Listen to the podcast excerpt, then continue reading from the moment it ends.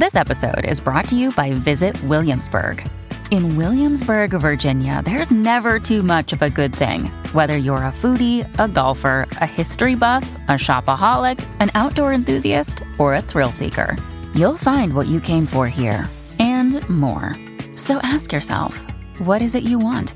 Discover Williamsburg and plan your trip at visitwilliamsburg.com.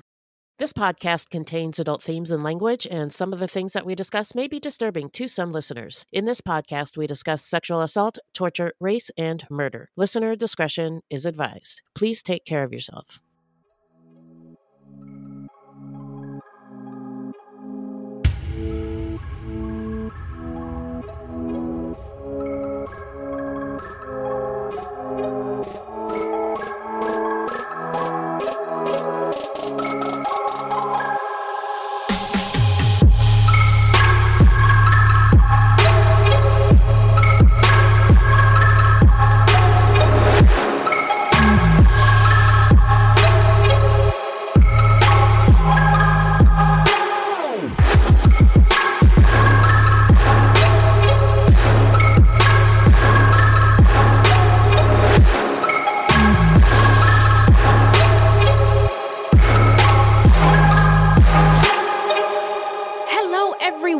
And welcome to Fruit Loops episodio 215? 215? What? Bienvenidos, bitches. Buiti Binafi, and thank you so much for listening. Yeah. Fruit Loops is a podcast about true crimes committed by people of color and anybody else who's marginalized in any way, and the victims, because contrary to popular belief, not all serial killers are straight, cisgender, able bodied white dudes. What? It's true. And let me tell you a little let, let me get into it. These crimes Okay, okay. barely get any public attention, and that is because the news is What? what is it? I was I was just holding my breath. It's race. It's racist. Uh, allegedly. And we are Wendy and Beth. She's Wendy, a black Latinx woman. And I'm Beth, and I just happen to be white. Yeah, I wanted to insert you know that meme where the guy's like, "Hey, we are African Americans." You know what I'm saying? And Beth, Beth here, but it, it, you know what I'm talking about? You see that? That's what I think of when, about our show. This Listen, part. we are African Americans. We're gonna be proud about it. And Plus- Beth's plus here. Beth. Yes. But you know what? We're not. What?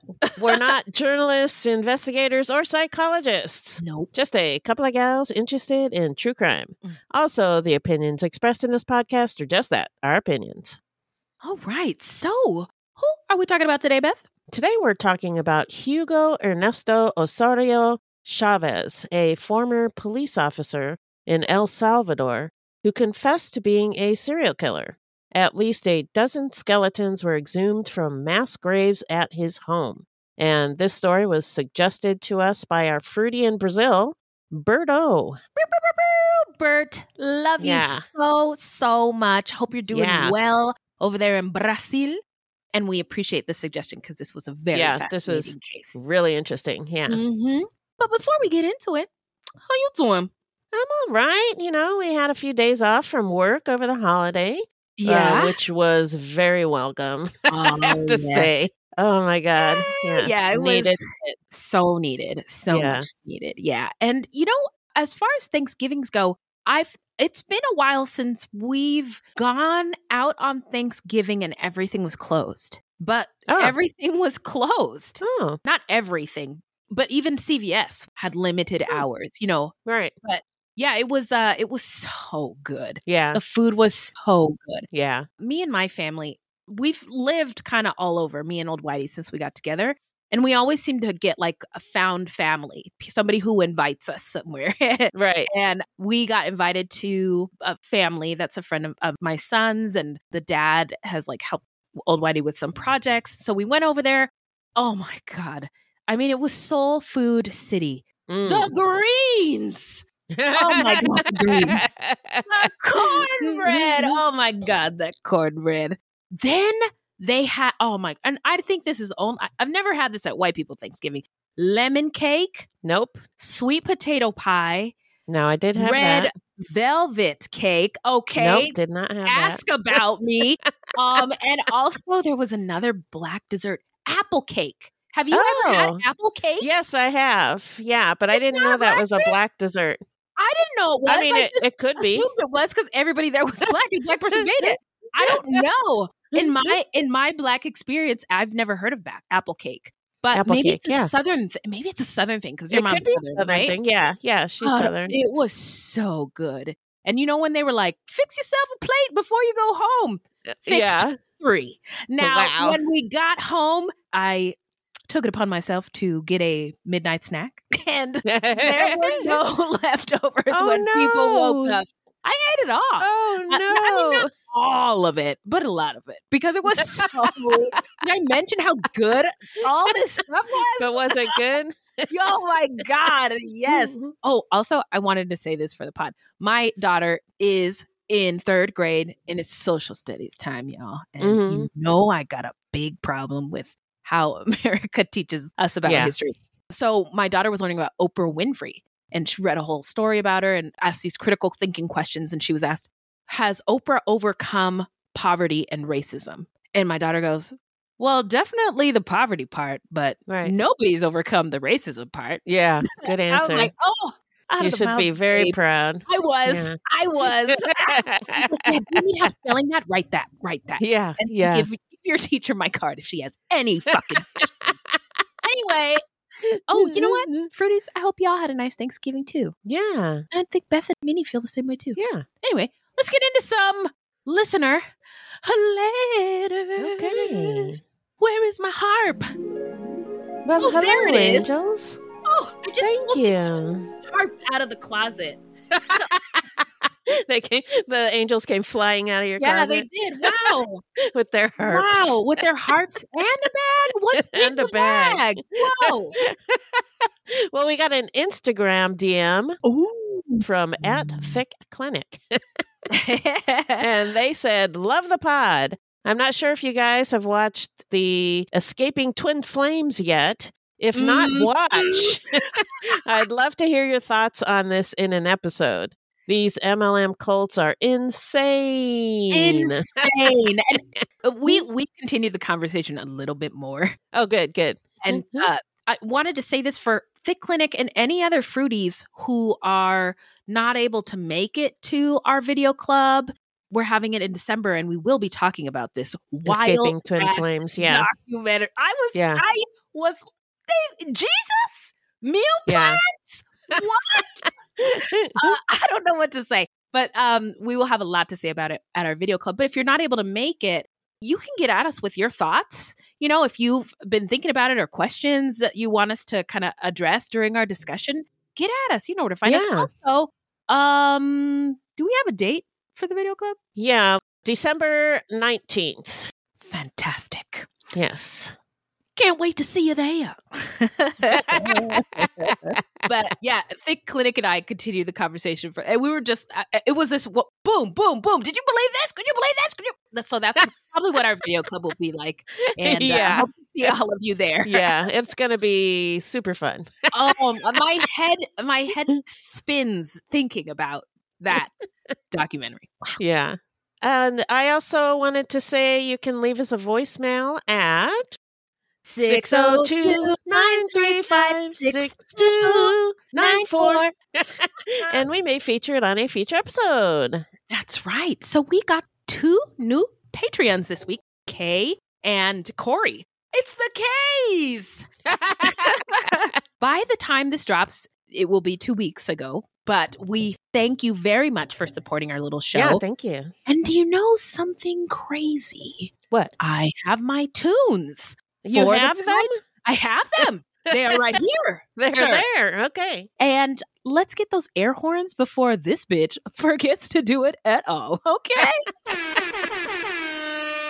Yeah, thank you. We thank you both so much. Kay and Corey's a returning champ. We appreciate it. Yeah. Kay's Patreon donation is just wonderful and handsome, and thank you. So this one is for Kay. Because I gotta have K, K, K. I gotta have K because I gotta have K, K, K. I gotta have K, a K, a K, K. Baby. no, thank you so much, Kay, for supporting our yeah, little thank show. you. I had another tune for Kay just uh, in case this one didn't work out. So it was going to go like this K is for the way you support me. and I couldn't think of any other letters. So that would make us like catchy tune. Make it good, yeah. Yeah. Anyway, So Kay got a bonus sentence. yeah. And then Corey, Corey, this is for you. One, two, three. We gotta say thanks, Corey. We came to rock it on to the whole mass. Best alliance and podcast. oh, that was great. thank you. Thank, listen, y'all. Thank you so much for supporting our show for our current, Yeah. past, future, Future. Patreons. we we appreciate you so much. Can't do any of this without you. So let's take a quick break and get back to the podcast. Uh, when we come back, I love. I'm fired. I'm fired.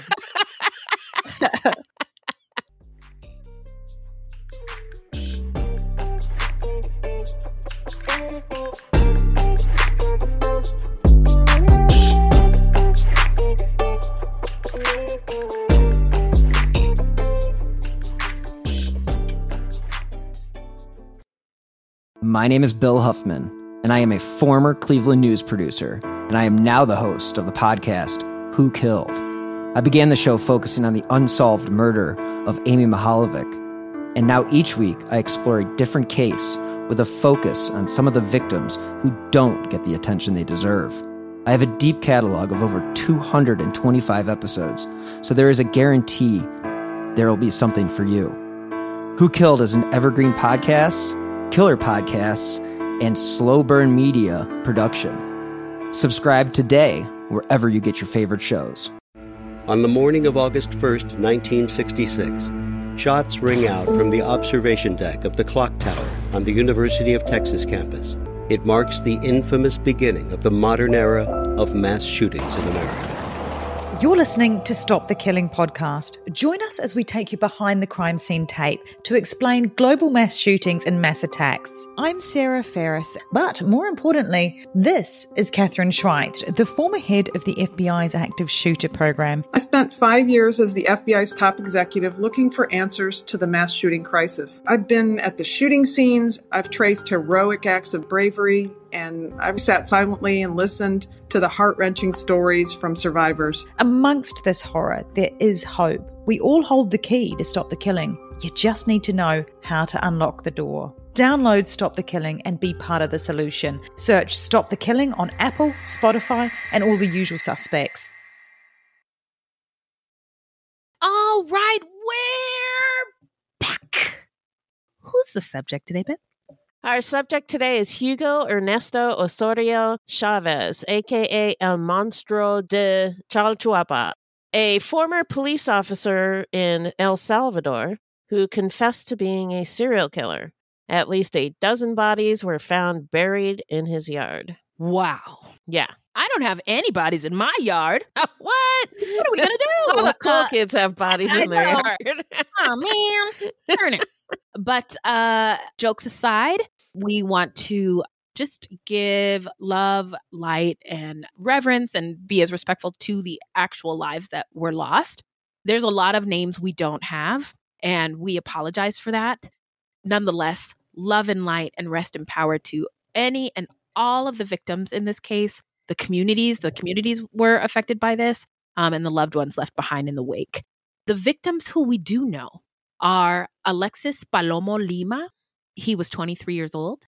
Jacqueline Cristina Palomo Lima, 26. That's Alexis's sister. And Mirna Cruz Lima, 57. And that is their mother. Now, I also want to mention that of the dozens of bodies, they ranged in age. I believe the youngest remains were of a two year old. Yeah. So again, love and light to the victims and uh, rest in power. And I gotta say, look, history and context are very important, especially when we're talking about underrepresented people. Yeah. So now let's get into the setting. Well, the setting is Chalchuapa, a town near the Guatemalan border in El Salvador, about 48 miles northwest of San Salvador. Chalchuapa is in the Santa Ana department, and a department is like a province or a state. Yeah. Okay. The department's capital is also called Santa Ana, and it is one of the country's largest cities. Yeah, it was interesting reading the sources because I didn't know that. So Spanish is different, not completely different in every country, but there's different words that are specific to each region. And I wasn't Right. aware of the department one. There's another word that I read in some articles. They called places colonia or colonies. And I was like, what? How dare they? But it means like, like neighborhood or suburb. Oh, okay. So- okay. but the area is a coffee growing region known for its active volcanoes, wildlife, and Mayan pyramids. Did you see pictures? I didn't see pictures of this one. It looks beautiful. I just saw pictures on the YouTube, but not of the like The area. scene. Yeah, not of the area, but Yeah. yeah, it it does look beautiful. I love Central America. I want to be cremated there. So Oh, spread my ashes in the Caribbean. okay. Okay. Okay. Thank you. All right. Chal, uh, Chalchuapa is of indigenous origin and during the golden age of coffee was one of the most booming municipalities in the west of the country. Before the Spanish colonial period, El Salvador was inhabited by a sizable indigenous population. Mm-hmm. The Pipil, also known as the Nahua, were the predominant tribe in the region prior to the Spanish conquest. They are descendants of the Aztecs of Mexico and are considered to be a branch of the pre Columbian Toltec civilization. They named their territory and capital Cuscatlan, meaning land of the jewel. Oh, yeah. and the name is still sometimes applied to El Salvador today. The Spanish conquest and colonization of El Salvador began in 1524 with the arrival of an expedition from Guatemala. A community was permanently established in 1528. Due to intermarriage between Spanish settlers and the indigenous population, about nine tenths of the population today is mestizo. And that means, does it mean mix or It means, what's it mean?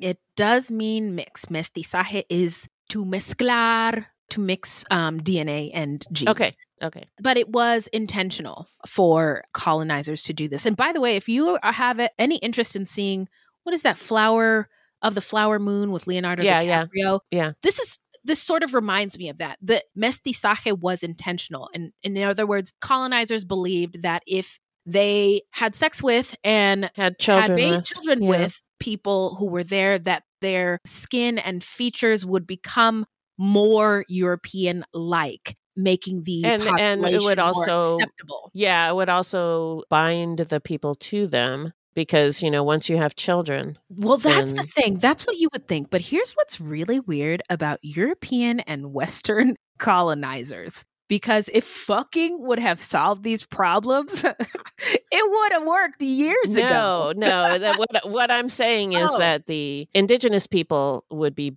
bound to them, not necessarily that they would be bound to the indigenous people. Yes. Oh my gosh. That is so true and even more sinister and evil. Yeah. I hate yeah. it more now. Thanks, Beth. You're welcome. wow. but yeah, in the flower moon, it's similar in some ways. The white people realized that the indigenous Osage community had oil on their land and were getting Right, rich right. off of it. So all these white people were like, dude, let's marry into the family so we could steal other money Yeah. and stuff. It's That is fucked up. traumatic to be used in Yeah. that way. Anyway, Yeah. tangents. Sorry about that. Um, let's move on. El Salvador gained independence from Spain in 1821. By 1860, El Salvador had become a major coffee exporter, but reliance on coffee as the main export has led to financial turmoil and social inequality. That's that capitalism, y'all. Yeah. Can we get rid of it? a few local elites held a monopoly on coffee exports. It's capitalism capitalizing, and displaced peasants, primarily of indigenous origin, became the labor force. Wages were low and working conditions were harsh. Brewing social unrest erupted into open conflict by the mid 1970s. culminating in a bloody civil war that lasted 12 years. Under the excuse of fighting communism, the Reagan administration sided with the country's right wing government against the leftist guerrillas. It armed the military, trained and advised its officer corps, and covered up their worst abuses. Well, Nancy, if we cover it up, nobody will know what happened. And the history books will look kindly upon me, Nancy. Yeah. My uh, Remy Reagan needs some work, but I, I, think, I thought it was pretty good, actually. thank you. I've really been working on my impressions for no reason. Just 'cause. For Uh, absolutely no reason. oh man. Uh, the Reagan administration also provided training to one of the deadliest death squads known in Latin America, the Atla Catl Battalion. The battalion formed in 1981 as El Salvador's first rapid response unit dedicated to fighting leftist guerrillas was intended as an example of how American money and training look at us. We're, Mm. We just believe we're like the center of the whole world. We do. How uh, it, we could be the example Yes. of how American money and training could transform the Salvadorian army into a professional fighting force. Boorah. Hoorah! Look at my American dick! Sorry, I got carried away. I keep doing that. I'm so surprised. So, with many of its officers trained at Fort Bragg, North Carolina, the battalion specialized in counterinsurgency tactics. Mm-hmm. Lightly armed, small units were transported to combat hotspots in helicopters, enabling soldiers to respond more quickly to fast moving guerrilla bands. So uh, they started this counterinsurgency bullshit back in 1980 Oh, yeah. something. Yep. And hey, quick question, guys. Is it working? Yeah. Should we be teaching it to other people? work? Yeah. Oh, Yeah. So at the same time, the battalion became enmeshed in some of the most egregious abuses of El Salvador's civil war. An Atlacatl platoon killed six Jesuit priests in 1989 at the height of a guerrilla offensive. A number of other mass killings have been blamed on the battalion. By the way, it should it, we should also note that there were a lot of peaceful protesters of the fascism and right wing right wing regime. They just didn't have guns. the Right. guerrillas did, right? So Yeah. they the, every, everybody in El Salvador is like, we're poor. The rich are getting richer. This isn't fair. This isn't right. There was multiple approaches to attacking that problem, but the Yeah. guerrillas are the one who get the most coverage because Yeah. violence. Yep, exactly. Yeah. And on December 11th, 1981, one of the worst massacres in modern Latin American history commenced in El Salvador in the village of El Mozote. Some 1,000 civilians, most of them women and children, were slaughtered over a period of several days by the Atlacatl Battalion, which had been trained, funded, and equipped by the United States. Wow. Way to go, guys. Yeah. El Salvador Civil War of 1980 to 1992, a very long time, Mhm. destroyed the country's economy and destroyed its infrastructure and killed more than 75,000 people, with the vast majority of atrocities perpetrated by the right wing state in collaboration with paramilitary outfits and death squads. Like the moment somebody's like, I've got a plan, death squad. Death squads. You Yeah, that's when you think think about that. Yeah. Yeah. Nearly a quarter of the El Salvadorian population ended up moving to the United States to flee the violence caused by the United States. Yeah. Following the United Nations mediated 1992 peace accords, which contained fundamental provisions for El Salvador's democratization, including the removal of the military from political affairs, Hmm. the country began to recover from years of political and economic turmoil, only to be devastated by Hurricane Mitch in 1998 and by a major earthquake in 2001. That wasn't that long ago. I remember that. Yeah. Also, you know, all this aid and training, the United States doesn't just give that away for free.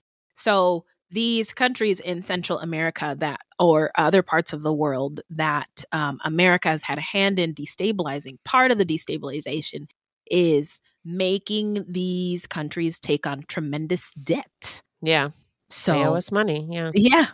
Skyrocketing crime, faltering economic growth, and persistent social inequality have further hampered full post war reconstruction. During its brutal civil war, El Salvador grappled with thousands of disappearances, and it faces a similar issue today.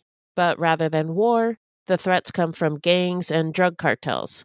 No one knows exactly how many people in El Salvador have gone missing, but suffice it to say, it's thousands a year. Yeah, I mean, there's it's an official name, Los Desaparecidos, Yeah. the disappeared. It's a like it's a population of Yeah. disappeared people, which is wild. Missing persons is a big problem in El Salvador. It's been reported that over 6,000 people went missing in El Salvador between 2019 and June of 2022. There have been 20,000 reports of missing people from 2014 to 2019. And 2019 had the highest disappearance rate, which reached 43 per 100,000 people. In 2021, the number of unexplained disappearances increased from 595 in 2020 to about 1,100. So, Actually, more like 1,200. yeah, there we go, 1,200. So it, it pretty much doubled. Yeah, it's a problem. And I know El Salvador is trying to do something about it. There's think tanks and centers that are working on this issue, but it has not been eradicated. Yeah. And why are they back? Oh, One reason Mhm. is that it makes it easier for killers to avoid investigation if they just make a body disappear. no body, no crime. Yep, exactly. And that goes both for gang members killing their rivals and for cops secretly executing suspects. Wait a minute. Do you mean to tell me that law enforcement is corrupt? As corrupt as the game? Uh, I'm not saying it. I'm just saying it's a possibility. oh, interesting. oh, interesting. I believe police forces are also gangs. So, but the disappearance also reflect a political strategy that became evident when El Salvador's top two gangs reached a government backed truce in 2012. The homicide rate among the highest in the hemisphere plunged, but disappearances rose. Right. And so the numbers are just shifting. They're not Exactly. changing or improving. Nope. Nope. Angelica Duran Martinez, who studies Latin American violence at the University of Massachusetts at Lowell, said, quote, If violence needed to be carried out by gangs, it needed to be invisible to avoid attention from state authorities, unquote. And analysts suspect the gangs and the government hide corpses to keep the homicide rate down. Whoa. That's that's and the government though? And the government. Yeah. Okay. Gangs have dominated life in El Salvador since the late 90s, but they did not originate there. Two of the most notorious gangs, MS 13 and Barrio 18, both began in Los Angeles at least a decade earlier, as hundreds of thousands of Salvadorians fled the Civil War. Many of the teenagers adrift when they arrived turned to crime in the inner city, where Mexican and black gangs enforced a brutal racial hierarchy. After thousands of Salvadoran youths were arrested, the Clinton administration saw an opportunity to demonstrate its toughness, both on immigration and on crime, and it deported violent offenders without even telling the Salvadoran government who they were. Wow. So this is more dick flexing? Yep, And Yeah. I just need it to stop. not a fan. It doesn't help anyone. No. All right. Well, cliques from Southern California arrived in El Salvador, bringing their rivalries and their turf wars with them. By 2015, there were some 60,000 gang members in El Salvador, and 70% of the country's businesses were being extorted. The homicide rate was higher than it had been during much of the Civil War. Wow. That's Mhm. nuts. It, it's that was 75,000 people who died during the Civil Yeah, War. So that that's is nuts. a staggering Yeah. number. hmm In recent decades, every Salvadoran president has had to contend with gangs. One administration sent soldiers to poor neighborhoods and filled the country's prisons under a policy it called mano dura, or strong hand. Another reprised it as super mano dura. Oh, okay. So I all right, well, here's my idea. Death squads and mano dura. Okay, well, super mano Guess what? dura. I my idea is super mano dura. Ah, take that. my good sir. So, uh, Na- Nayib Bukele, the charismatic mayor of San Salvador, called these responses immoral and impractical. I'm glad somebody's got some sense. Oh, hold on a second. Oh no! Wait a minute. And in February of 2019, Bukele was elected president on promises of change. His party is called Nuevas Ideas. Well, they're going to know exactly what that stands for. New ideas. Yes. Yes. But according to an article published in the El Salvadoran newspaper El Faro, Bukele started negotiating with MS 13 as soon as he became president. oh no. Yeah.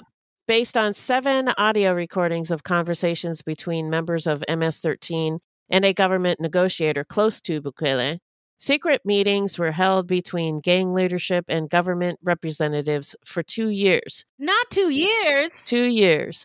the Oh, official no. takes pains to describe everything he's done for the gang to prove his quote loyalty and trustworthiness unquote Oh no, they got it on tape. yep they got it on what tape a dummy. so, less than a week after the story was published, Bukele announced that the government would investigate El Faro for money laundering.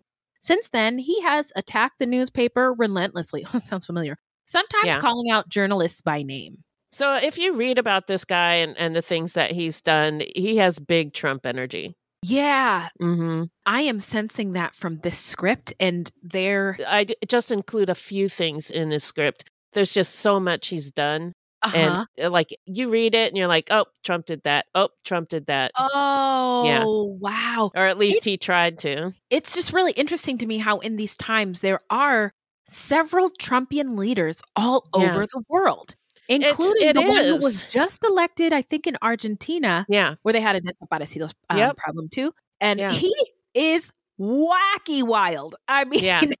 oh Yeah. my goodness. so But there's a lot of them. Boris Th- there is, and it's it's scary because this is what happened in the lead up to World War II. You know, now? there was oh, Hitler, no. Uh-huh. Mussolini, you know, Oh, all Oh, kinds no. of dictators. Yeah. oh boy. So I'm not saying that's going to happen here. I'm just saying it's it's swinging towards That's how it dictators. happened last time. Yeah, And it's oddly and, you know, similar. Yeah. It's oddly similar. Yeah. I So, couldn't think of there you go. funny to say to that thought. Well, Uh, so moving on. Moving on, back to the story. so Bukele has been calling out journalists by name, and a few of them have been forced into exile. And many others have adopted the practice of leaving the country after publishing a story and then waiting to return until the threats have died down. Oh, The newspaper has a large international following, but inside El Salvador, Bukele's campaign against it has succeeded, and many people have come to see El Faro as partisan and unreliable. And recently, it moved its headquarters out of El Salvador. that is wild. Yeah. And it's again, this is too familiar. Yeah, I know. It's nuts.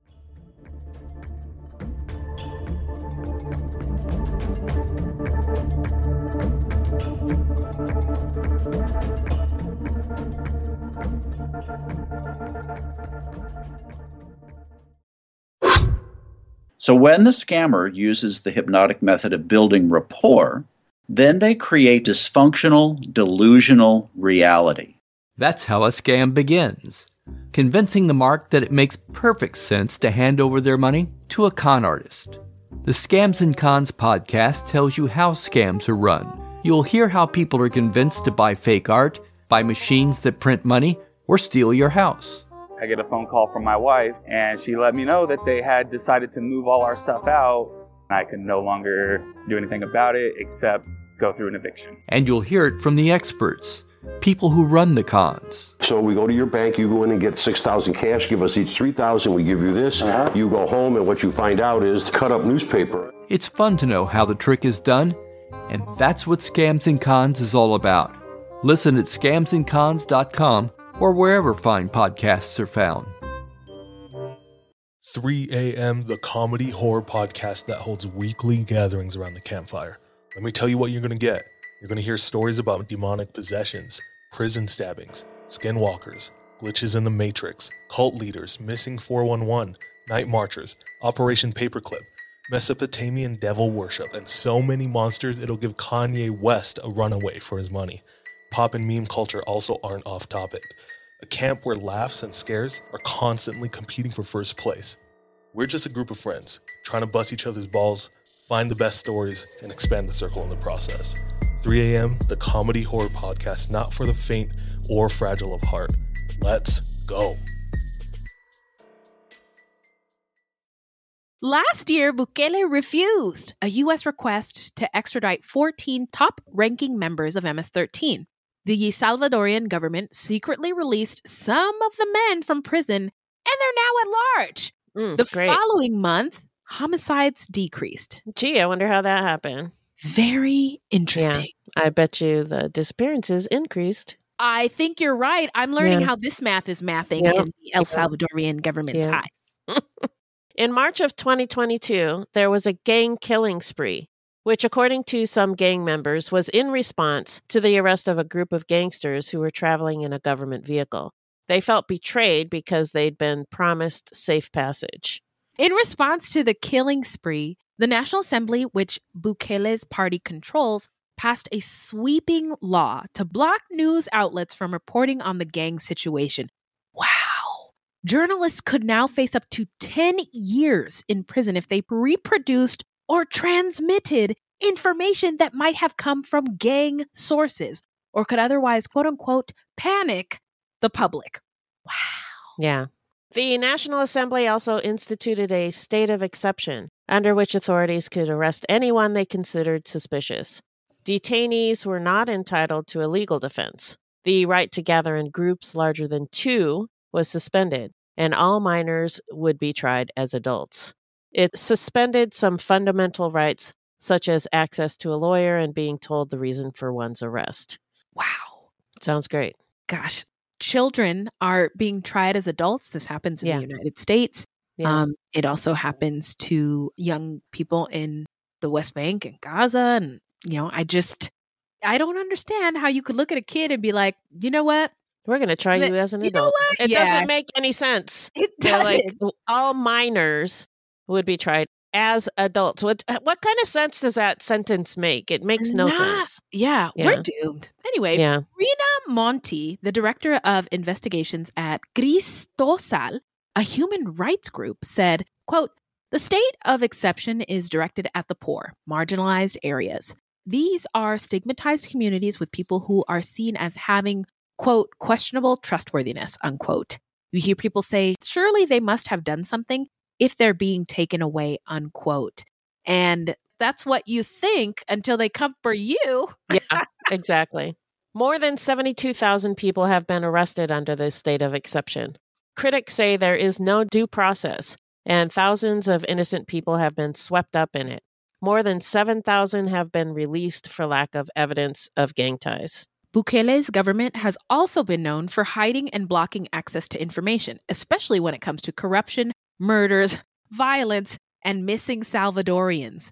But in El Salvador, Bukele's security policies are very popular. That's interesting. Yeah, because of all the violence. Because he's Uh, suppressing the, risk. violence. Yeah. Yeah. Yeah. In 2015, El Salvador was considered one of the world's most violent countries as it recorded about 106 homicides per 100,000 people. The homicide rate has been steadily declining, and in 2022, it was approximately eight homicides per 100,000 inhabitants. So that's what they're seeing, and that's what they like. Uh, I I want. Can you make the numbers more tasty and attractive for me, please? The What uh, yeah, I mean, that's Well, not yeah. how.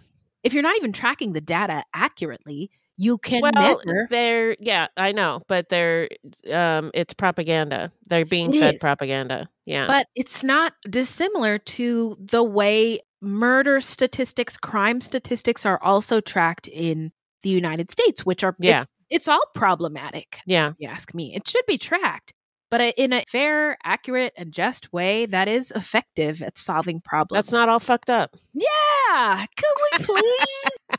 Bukele, whose first term began in 2019, said in September last year that he would seek re election despite a constitutional ban on consecutive terms.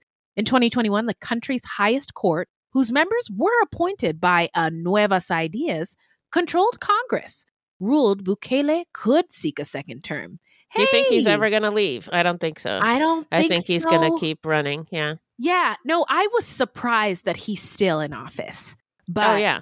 I uh I I'm not. guess I shouldn't be.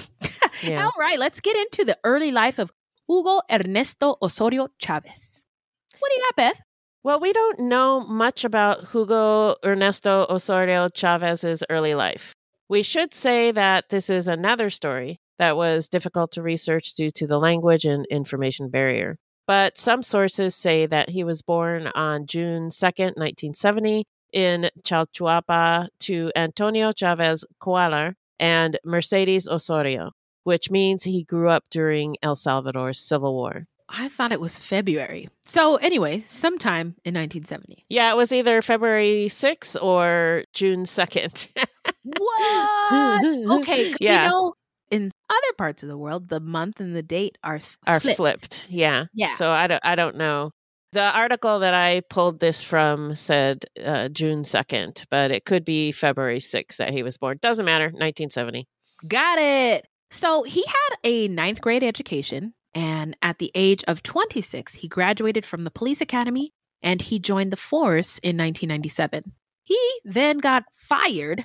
He got his ass fired from the force in 2005 for having sexual relations with a minor and for raping an underage person. Mm. He was described by one officer as, quote, having sexually aggressive behavior, unquote. Gross. Yeah.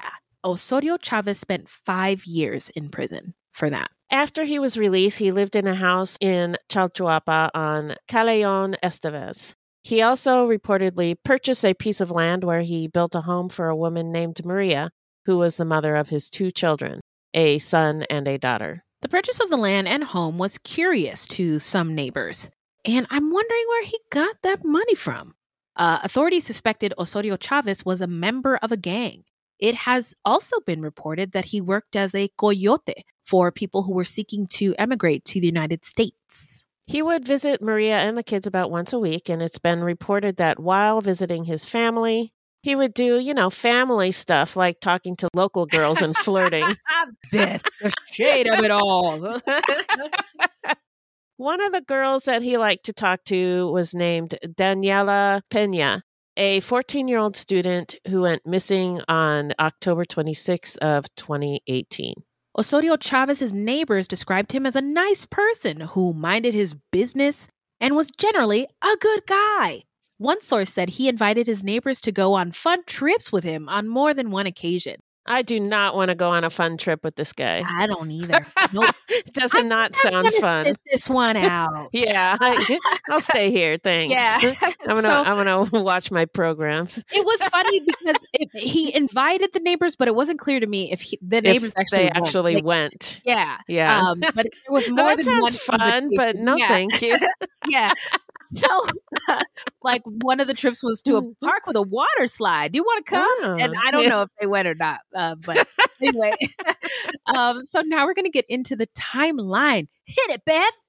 So, reportedly in 2019, a man named Douglas Antonio Hernandez Recinos brought a young relative of his to Osorio Chavez's home. The minor child had already been subjected to multiple sexual assaults by Hernandez Recinos. And on this day, she was also subjected to sexual assault by Osorio Chavez. The minor victim escaped and told her family what happened, and a complaint was filed in 2020. An arrest warrant was filed but never served. As far as we can tell, nothing else was done at the time. In 2021, 24 year old Alexis Palomo de Lima was a medical student in his fourth year who lived with his family. He dreamed of going to America. His mom, Mirna, was a 57 year old woman and a retired secretary who had set up a store near the neighborhood where she lived on the outskirts of the city of Santa Ana to help support her family. And guess who started showing up at the store? Gee, I don't know. Uh, so, uh, some reports say that Osorio Chavez met Mirna's daughter, actually, who's uh, Alexis's older sister, Jacqueline Cristina, on social media. And it was she who introduced him to her mother. In any case, one day Mirna told Osorio Chavez that they were struggling financially and her son's medical school was becoming very expensive and difficult to pay for. Mirna was worried that her son would have to abandon his studies and drop out of school. Osorio Chavez told Mirna that his brother Carlos offered coyote services and that he could take Alexis to the U.S. for a fee of $7,000. Mm. So Alexis started to plan his trip. He was so excited that his American dream was about to become a reality that he didn't care that he had two more years of medical school left. Oh, he wants to go to the States. Woo! Yeah. States. Right on. The American dream is still alive. Maybe for somewhere. Yeah. Yeah. You know what? It actually is a nightmare. Yeah. Thank you for saying that. Anyway, it was difficult for Mirna to come up with all of the money. Alexis asked his grandfather, who him and his sister called Papa, if he could mortgage his home to help. Papa wanted Ale, as he called him, to have a better life. So he figured out a way to make it work. And on May 4th, 2021, Mirna delivered the money to Osorio Chavez. In the early hours of May 7th, Alexis said his tearful goodbyes to his family. But before nightfall that day, Osorio Chavez went to Alexis's mom's store and told her that her son had been kidnapped. He told Mirna that he knew where the kidnappers took her son and he offered to take her to the location. What a nice guy. Yeah. He's just like it's just like the neighbor said. Mm. A great guy. Jacqueline Cristina, who went by Cristina or Cristi, heard this and she was terrified. But she stayed behind while her mother went with Osorio Chavez. A little about Cristina. She was 26. She practiced martial arts, specifically judo, and she went to school for cosmetology. She worked at a local convenience store and she loved riding her bicycle. Fierce, right? Yeah, Don't mess with a lady who engages in the martial arts. Yeah. Yeah, I, I just think that's really great when women do that.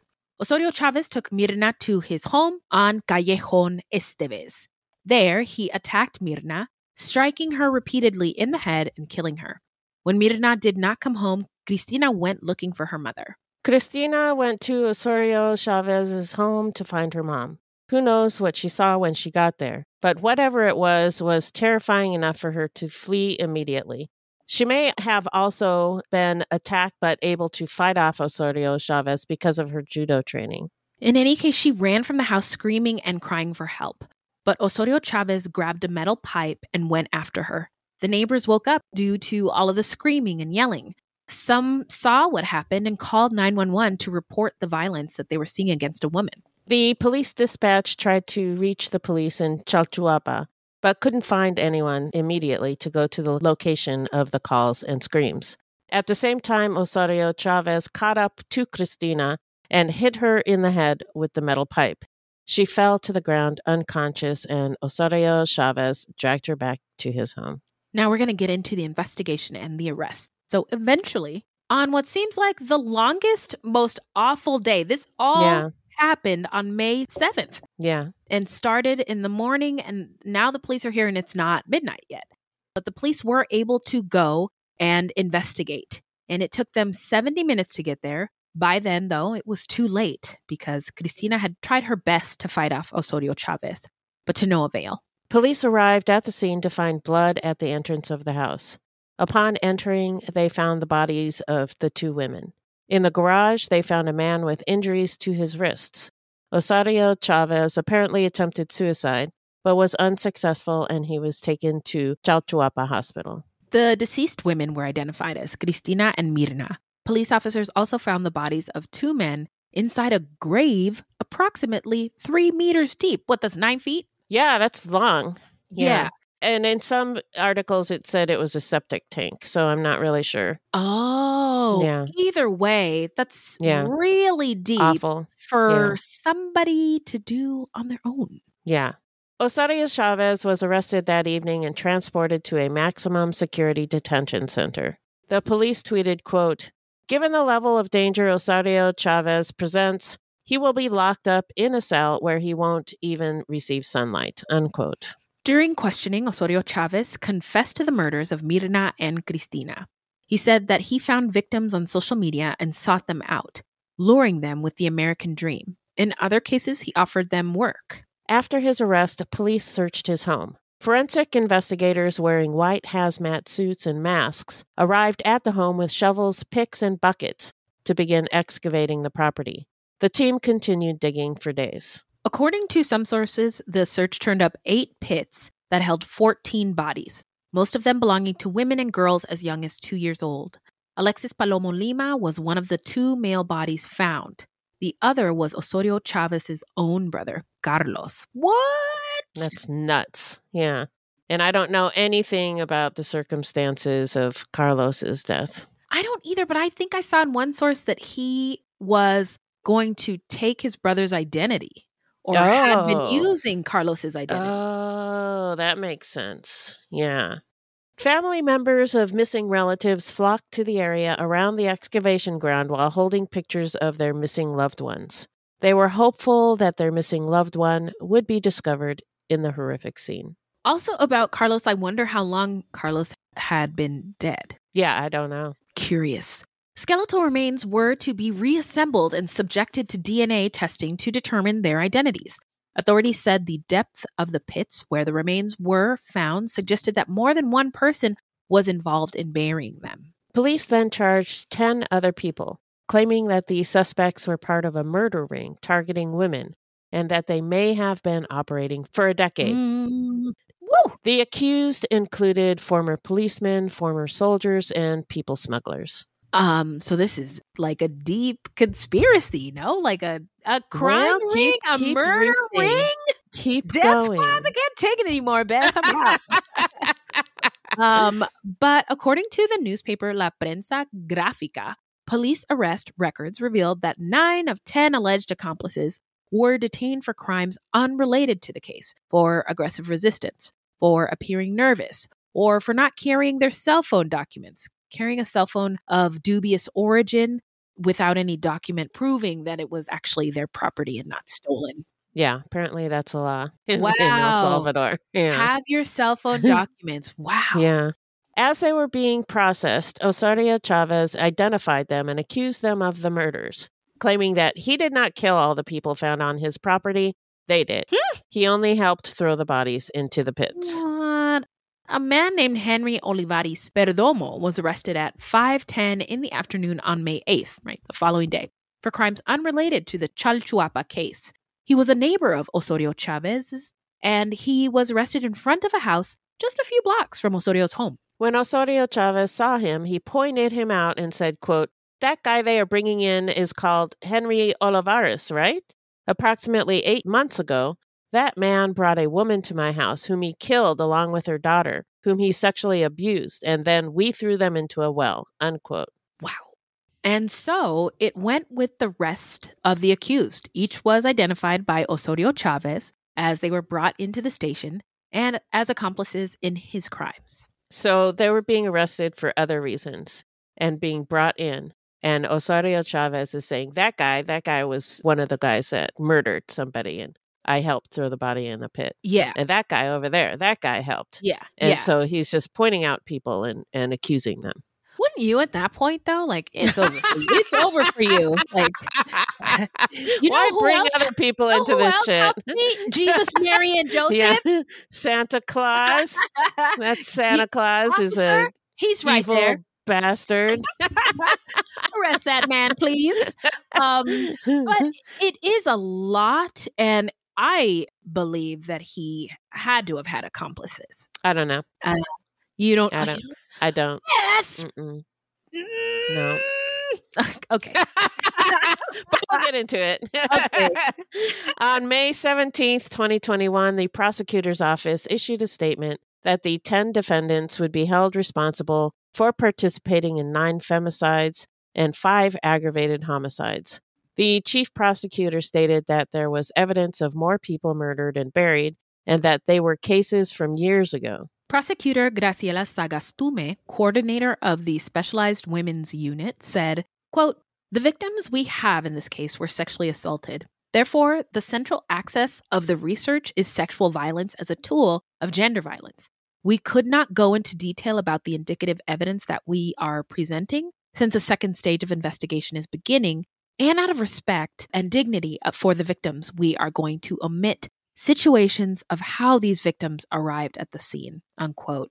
I think that is, I just, I've not heard of that happening before. I know Right. people try to keep sensitive things private, but nobody with any control, like a prosecutor, ever says it like that. Uh, You know? Yeah, I don't know if that's actually true what they're doing. What? You think it's a farce? I think that they were told they couldn't talk about it. Oh! Beth, I never even considered. I was like, this is a lady prosecutor. Everything's going to be fine. I just read a lot of articles where they're like, "Why are they? Why are they not talking about this?" And is Bukele telling them not to talk about it? And why did he tell them not to? Like just article after article like that. Yeah. oh, oh, there go my dreams. Wow.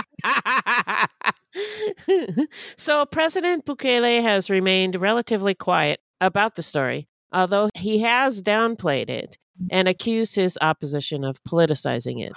And there are reports that he has had a hand in trying to silence the media and people involved in the investigation.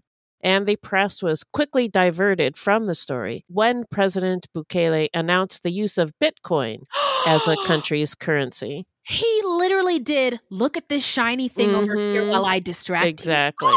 Oh Yeah. my god, that's awful. Yeah. All right, let's get into the trial. I can't with this. This is as bad as Twin Flames. So, the the, the I don't know. I don't know about that, but Okay. Well, we can discuss later. but I, I mean, in the sense that uh, this is making my head spin. yeah, The like, I I read the prosecutor's statement, Beth, and I was like, "That like, "That's so beautiful." wonderful." And you were like, "Well." I mean, I'm just speculating, but yeah, that's what I think. Yes, of yes, absolutely. None of this has been proven or or Mm-mm. disproven, but No. it is interesting also how we both came to it um Different completely conclusions, differently. yeah. Yes.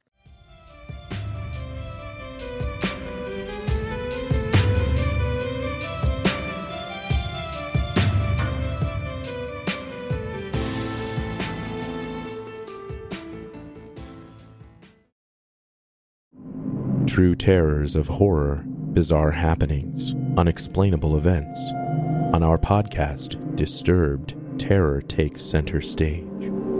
Each episode is a journey into the darkest corners of human existence, delving into bone chilling tales of kidnappings, serial killers, maniacs, and the very essence of your worst nightmares coming to life on this weekly true horror show. Disturbed is not for the faint of heart. It's an exploration of real, unadulterated horror sourced from everyday people. Each episode is a descent into the macabre, where we narrate stories that will leave you on the edge of your seat and crawling in your skin. We navigate the disturbing narratives that lurk in the shadows, offering a raw and unfiltered listen into the most terrifying aspects of the human experience.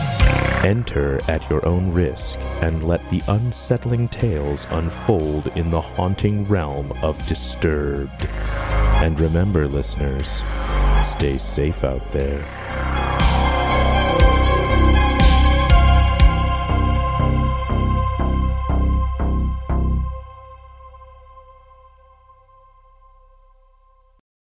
The prosecutor's office only accused Osorio Chavez of the double femicide of Mirna and Cristina. On June 10th, 2022, he received a 70 year sentence for his crimes. In November of 2022, Osorio Chavez was sentenced to an additional 18 years for the rape of a minor, the young relative of Hernandez Recinos, the story that we told at the top. Oh, yes. Yeah. Meanwhile, Hernandez Recinos was sentenced to 36 years in prison, 14 years for sexual assault of a minor, and 22 for aggravated rape of a minor. On April 26, 2023, the trial began against nine of the 10 accused by Osorio Chavez. In May, they were acquitted because, according to the judge, there was no evidence to prove their participation in the crimes. The judge pointed out that the state's case was based only on the statements of Osorio Chavez, whose story was, quote, implausible, unquote. But he couldn't have done this alone. Did we see this? the pit was nine feet deep. How did he get out? Oh my God. they were released, then rearrested and charged again. Oh. Six of the nine defendants received sentences ranging from 20 to 110 years in prison. The three others were acquitted of the charges. However, they were kept in prison for the crime of illicit groups, which, as far as I can tell, means that they're being accused of being in a gang. Okay. So now let's get into where are they now? Well, let me tell you, there has been a lack of information from the authorities regarding the identification of the bodies that were found at Osorio Chavez's house. I thought it was just me that I had poor Googling skills. Nope. So the number of bodies found has also fluctuated between 12 and 47. The remains of 12 victims, including eight women, two men, and two girls, were delivered to their relatives on October 17th of 2021. At that time, the prosecutor in the case, Graciela Sagastume, said that there were at least 33 bodies removed from Osorio Chavez's house. However, municipal cemeteries have not received any other bones related to the case. Which is it? a source who requested anonymity said, quote, they were the only bones that have come and there have not been any others. As far as I know, four people were buried in Chalchuapa, all women, a mother and her daughter and two young girls, unquote.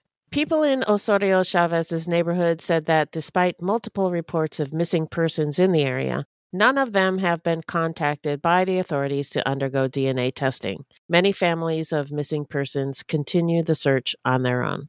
That is really sad. Yeah, just sad and frustrating. Yeah. Mm-hmm. Yeah, you know, and, th- that.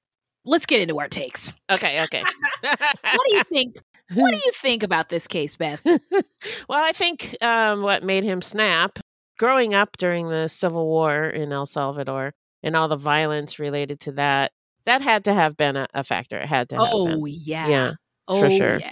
But what's nuts to me about this story is the number of bodies reported Uh huh. and the nine accomplices charged in the murders. Yeah. And it seems very likely to me that none of the nine people charged were involved in these crimes at all.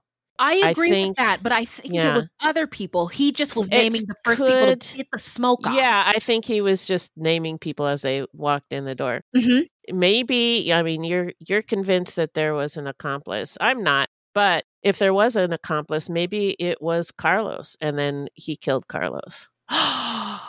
Maybe.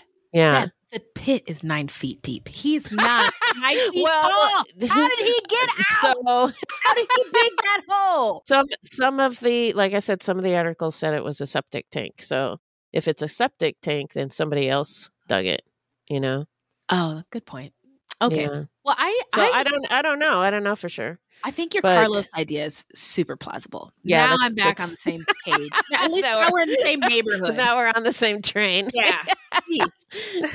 But I think it fit a narrative that the authorities wanted to sell all these accomplices. Yeah. It sounds like there were definitely 12 people killed, Yes. uh, but maybe that's it, uh, which is not to downplay those murders. mm-hmm. But the government wanted to sell a story of 40 plus bodies found. Uh huh. And I don't think there were that many bodies. Maybe they were planning to say that some of the missing people were these bodies Yeah. and then blame this one off murder ring. Yeah. Yeah, Yeah, on yes, missing exactly. people. Yeah. A spin, Bukele- a PR campaign. Yes, exactly. Bukele wants people to think that El Salvador is a safe place to go. He wants people to go there on vacation. Oh, So, yeah, he's trying to promote the country is safe and go there on vacation. It's beautiful. It does look beautiful. It and, does. And I do want to go, but yeah. I just, yeah. I, yeah, I mean, I just the yeah. concerns I think are totally, you know, valid. Oh, yeah, I, I'm not going. Um, well, Definitely not going. Um, so I think they're trying to blame some disappearances on this serial killer and murder ring where everyone spin it in their was favor. caught. Yeah. Every- yep. And, look there's no all more the threat. Good work Bukele did. You Yeah, know what? That exactly. guy deserves to get reelected. yeah, that's that's just what I think. I don't I don't know what's true. Uh, Yeah. It's just so much information that is Mm-hmm. different in like 12 people, 14 people, 20 Yeah. people, 40 people, 47 people. Huh? Yeah, it's just moves all over the place and Yeah. It Shout out to you for your sense. media literacy, Beth. Um, I, I just appreciate how good you are at like. Oh, thank I you. didn't see this in enough places to believe it yet. I need to see Yeah. it in a hundred more places to confirm it. And I- Yes, exactly. and, and, And it, know, it has to it has to all make sense. yeah, totally. I totally get it. I think that's I'm commending you because it's a great skill to have for researching podcasts, but it is also a good skill to have in For life. Thank you. so what did you think?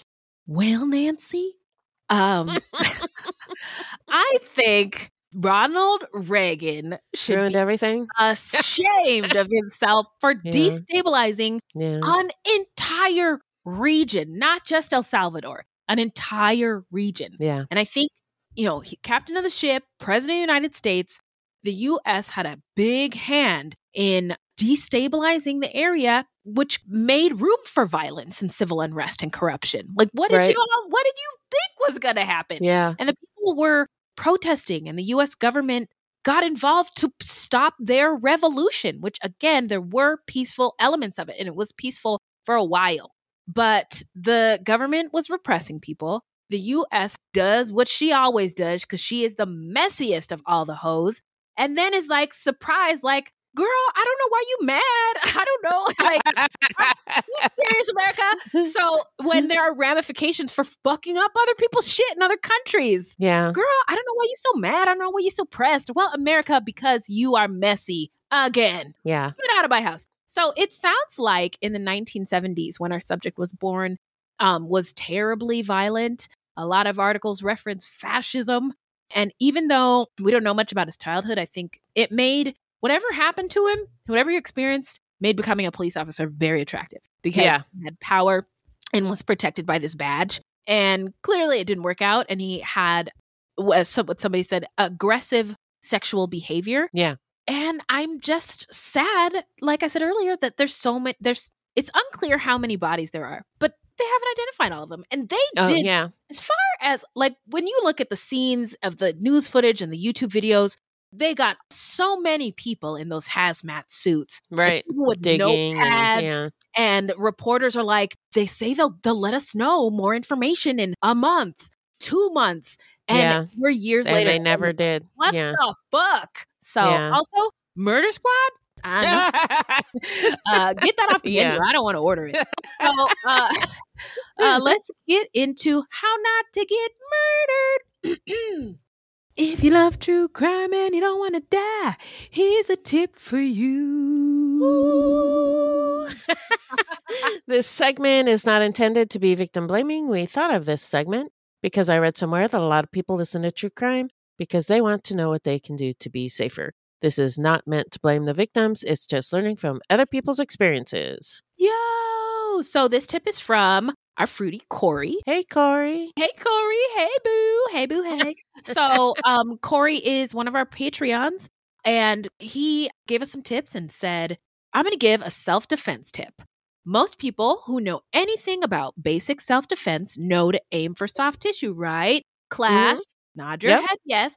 But in the event that somebody grabs you from behind or somebody doesn't have a ball sack for you to kick, I love you, Corey. um, I always recommend shin raking. Ooh. I've never heard Yeah. of this move, but it sounds painful. It sounds very painful. Yeah. So put the corner of your shoe against their shin. So right, you lift you would lift your heel up and stomp as hard as you can. It hurts like a bitch, according to Corey. I bet. and will distract whoever it is long enough for you to either throw some punches, kicks, or straight up run away. Another Yeah, tip that's me. I'm running away. Yeah. well, you know, you know, the fight, flight, or fawn. you don't know what how you're going to react, but it's good to have these tips in mind because you never know. Another tip from Corey is if somebody grabs your ponytail or hair, don't pull your head away. What? No. D- what do you mean? Well, how am I going to get my hair out, Corey? Corey says, grab your hair with one hand as close to your head as possible under their hand. This gives you control. Your other hand will be placed palm open, facing your attacker, pushing their hand back toward them, and pull away simultaneously. If any of your listeners have the financial ability to take a martial arts course, do it. Corey recommends either Brazilian Jiu Jitsu or Kali. I never heard of Kali, but it is an American name, and apparently uh, Arnis or Eskrima are the Tagalog names. Oh, thanks for those! Thanks for those gems, Culture Corner. Yeah. Corey. Yeah, thanks, Corey. And uh, Kali will teach everything from hand to hand weapons training. What? To punches and kicks. Think any knife fight in a movie like John Wick is a good example. That's Kali. Oh, nice. So I guess it's uh from the Philippines. Yes, yes, yes. So we love those tips. Again, what was it? Uh, somebody grabs you from behind, shin raking. Got him. Um, I think I'm gonna have to Google that hair thing because I don't really But I uh, do- understand it. So, uh, Unders- but I, I'm sure I can Google it and find a video. Yeah. So if they grab your ponytail, don't pull your head away. Grab your Right. hair and Put your hand on your head underneath their hand. Uh huh. And at the same time, with your other hand, if you are lucky to have another one, then pu- push them away. Push Yeah. their hand. yeah, I'm gonna Google it. Yeah. Okay. Yeah. Great. Right. So, and then um don't forget about self-defense classes are available everywhere now including online and sometimes they're offered for free. You know, even at the library, I think. Yeah. Some places offers them. So if you ever get an opportunity to to take a self-defense class, everybody should do it. In my mind, I fight like, you know, Kill Kill Bill, Uma Thurman. and Kill Bill. But I'm, I'm pretty sure I don't. I, I, yeah, I definitely do not. All right. Well, let's get into shout out time where we shout out any content by or about people of color or any other marginalized folks or any true crime goodies. I've got two Okay. stamped from the beginning. Oh yeah, you shouted that out before, and now it's now it's on Netflix. Yeah. It is. Yep. It's out, Oh, yay. I wrote Max. or it's on Max. I'm sorry, No, no, no. not on it is. Netflix. I think it is. So it's on Netflix, stamped from the beginning. And then Murder at the End of the World on Hulu. Have you begun this yet? I haven't. No, is it good? I love it. It is a murder mystery. Hackers are involved. The girl who played Princess Diana in the last season of The Crown is involved. Okay. Clive Owen is involved, and uh, it is. I still don't know what's what like it because it only comes out weekly on Hulu. Which I Oh, okay. Hulu. All right. Damn Maybe I'll wait for it all to come out. Um, but yeah, like, God damn it, is it Tuesday yet? it uh, is really great. It's it's a mur as I said, a murder mystery, and there's a billionaire who wants to solve climate change. He invites all these hackers to his bunker and uh, to figure out how to solve climate change. Then a murder happens, and it's like Huh. this female protagonist trying to figure out what's happening, What's going on? Yeah. Great. What do you got? So I wanted to shout out a podcast called Ghost Story. Wait a minute. This is a true crime goodie. Okay. It's a bunch of white people. Okay. It's just a really good podcast and it is a Oh. ghost story, but it is also a story about a murder. So it's really good. wait a minute. Is this the British guy with the house, his grandma? Oh, Yeah. oh, okay. That was really good. Yeah. Your endorsement has me wanting to subscribe. So I'm going to do yeah. it right now. I binged the whole thing in a couple of days. Yeah. Really? Okay. Yeah. I have one more. You do? Oh, High on the Hog is back. Yay! so yeah, I wanted to shout out High on the Hog, how African American cuisine transformed America on Netflix. oh, good. Chef and writer Stephen Satterfield breaks bread with cooks and scholars while exploring Black cuisine's history and flavorful contributions to America. Oh, I love it. I I loved the first season. I do have some complaints about how dry the people on Netflix let his hairstyle look, but that's been re- anyway. Uh, His hair did look a little ashy. Anyway, but they fixed it. So, just to recap, that's stamped from the beginning on Netflix, Murder at the End of the World on Hulu, Ghost Story, a podcast, True Crime Goody, and lastly, High on the Hog How African American Cuisine Transformed America on Netflix. So, plenty to watch this week, Yeah, there you go. Let us know what you are watching because I need recommendations. Yep, me too. And it looks like, oh, that's the end of our That's the program. end of the show. Yeah. well, well, Nancy. Well, where to find well, Ronnie. our website is fruitloopspod.com and we use Fruit Loops Pod for all of our social media. The footnotes for each episode can be found on our website. Plus, check it out for the different ways that you can support the show and become a Fruit Loops patron. Yeah. You can also support us by supporting our sponsors or by giving us a five star review. Five stars only, please. Oh, five stars only, please. Oh man, I, I was Usually you get coming. there first. I know. Five stars only, okay? yes. and don't forget to subscribe. Yes. All right. So this is a weekly podcast and new episodes drop every Thursday. So until next time, look alive, y'all. It's crazy out there.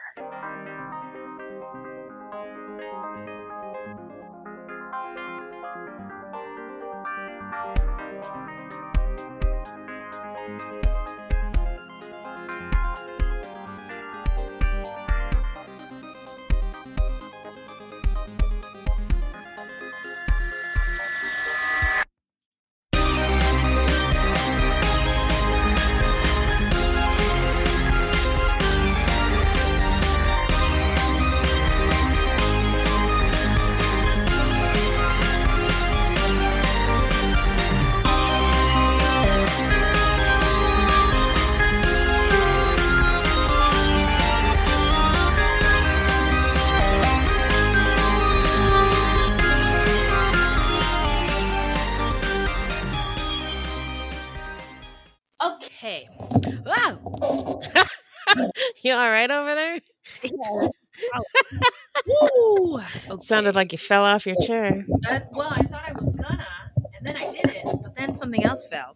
So, just moving some things around for maximum podcastage. um, but I believe that I am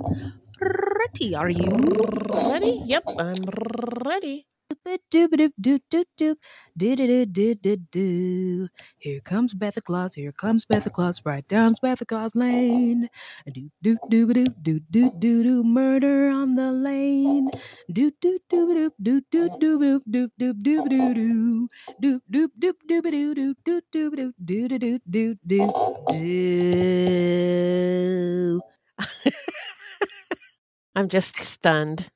Yeah, me too. It's really good. I mean, if somebody was in here with me, they would probably call the crisis Call, hotline. call 911 or call 911 whistle. Yeah, because I'm doing a lot right now. I almost got a muscle cramp when I sang that. Anyway, Oh, I don't know from somebody. Hang on, Um, I'll find it. I have Instagram open right now. Why did I do that? Why did you do that, Wendy? All right, we're back from outer space. I just walked in, find you here with that sad look upon your face. For our new, for I forgot to copy and paste the last line. I have to do it one more time. I'm very sorry. I'm going to be thinking about this mistake I made for the next two weeks. Okay, one second. The date for the video club is. Is thy name. Is- hmm. this is what getting sober is like. I, I have so much time for impressions. Hear that, kids? If you get sober, Yeah. you can have time for impressions too. Oh my god. Okay, so the well, Nancy, El monstro del de Chal, Chal- Chalchuapa. Chalchuapa. Chalchuapa. Yeah, here, sir. Good, good sir. My good sir. My good man. let's see. Oh, uh, where did my songs go? Oh, okay. Contrary to popular belief, not all serial killers are straight, cisgender white dudes. What? No. I've been watching Real Housewives and I love Sutton Jackson. because the news is racist. Allegedly. I'm not sure if you're doing Australian or oh, Southern. Oh, man, really? oh, that was my Texas white lady accent. Who- Oh, I'm so giddy with excitement. What an excellent idea. Uh, all right. Well, oh my God. Okay. When we get into the, uh, I, okay. One more thing. I almost messaged you. Moving on. Yeah. Uh, okay.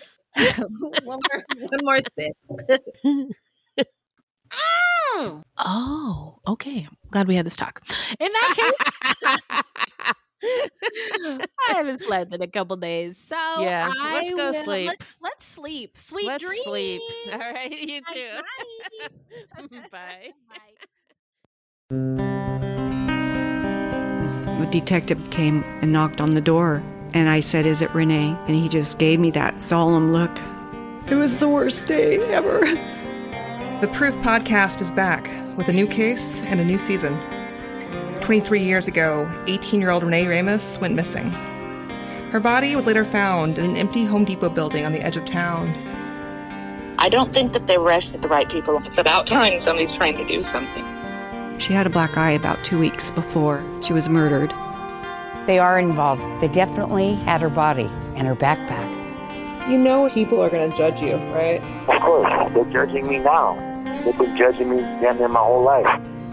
You can listen now to season two of Proof wherever you get your podcasts and follow along with us as we reinvestigate the murder at the warehouse. I have to ask Did you kill Renee? I want to take a moment to tell you about my podcast, Carol Costello Presents Blind Rage. In 1984, a woman named Phyllis Cottle was abducted in broad daylight, tortured, and left to die in a burning car in Akron, Ohio. At the time, I was a rookie reporter covering this horrific story. Since then, I've reported every kind of crime imaginable. I've been able to leave most of them at work, but not this one, the one that buried itself under my skin and stayed put. Phyllis Cottle was a badass woman, and I want to tell you her story. A production of Evergreen Podcasts and signature title of the Killer Podcast Network, you can find Carol Costello Presents Blind Rage wherever you get your podcasts. Discover more great true crime and paranormal programming at killerpodcast.com.